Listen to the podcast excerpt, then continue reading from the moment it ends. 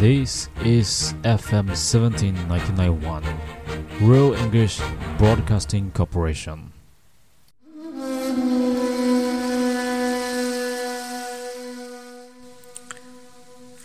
Hello, all. This is Michael from Real English Academy of Jianjiang, and today I would like to record and tell what is one of my favorite stories. And it's a story that does, as all good stories should, it has a moral.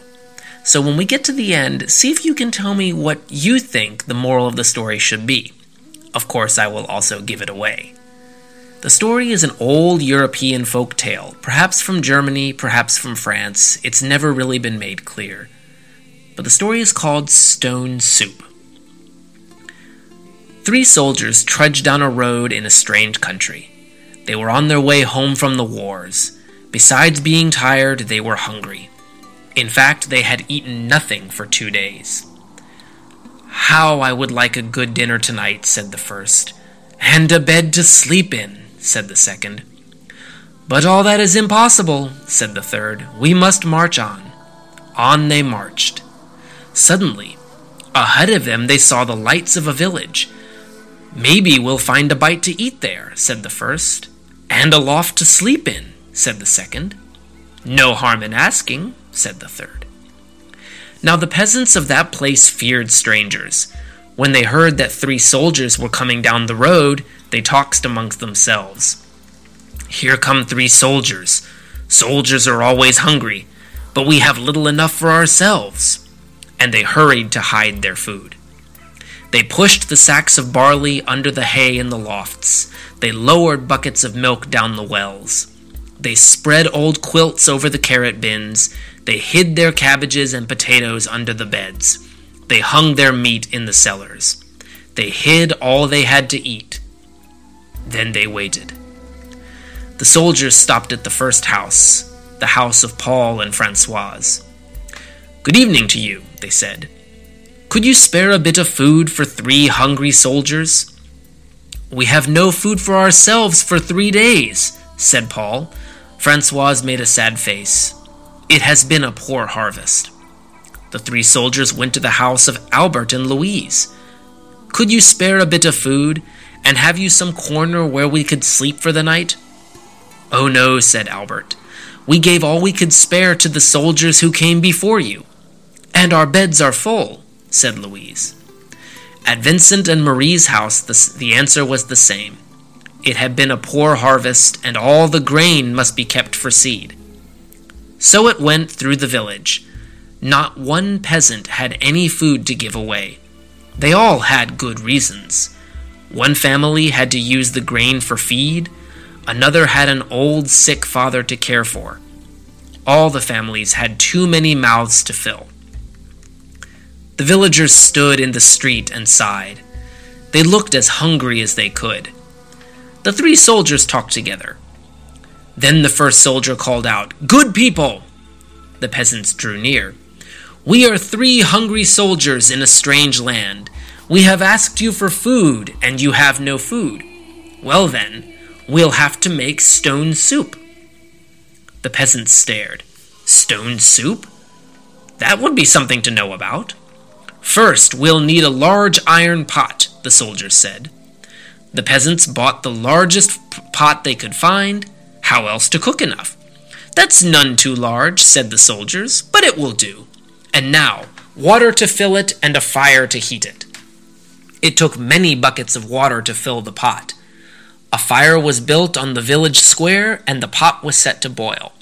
And now, if you please, three round, smooth stones. Those were easy enough to find. The peasants' eyes grew round as they watched the soldiers drop the stones into the pot. Any soup needs salt and pepper, said the soldiers as they began to stir, but alas, there is none to be had.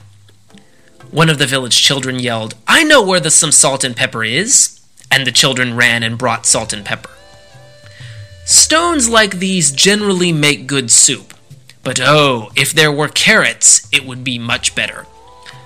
Francoise piped up, Why, I think I have a carrot or two. And off she ran.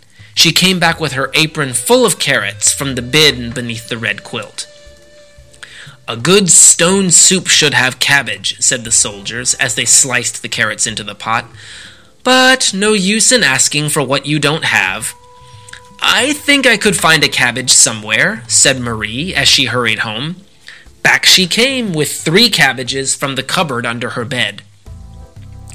If only we had a bit of beef and a few potatoes, this soup would be good enough for a rich man's table.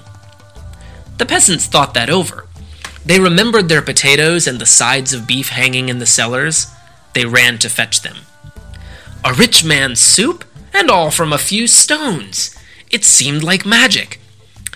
Ah, sighed the soldiers as they stirred in the beef and potatoes, if we only had a little barley and a cup of milk, then it would be fit for the king himself. Indeed, he asked us for just such a soup when we last dined with the king. The peasants looked at each other.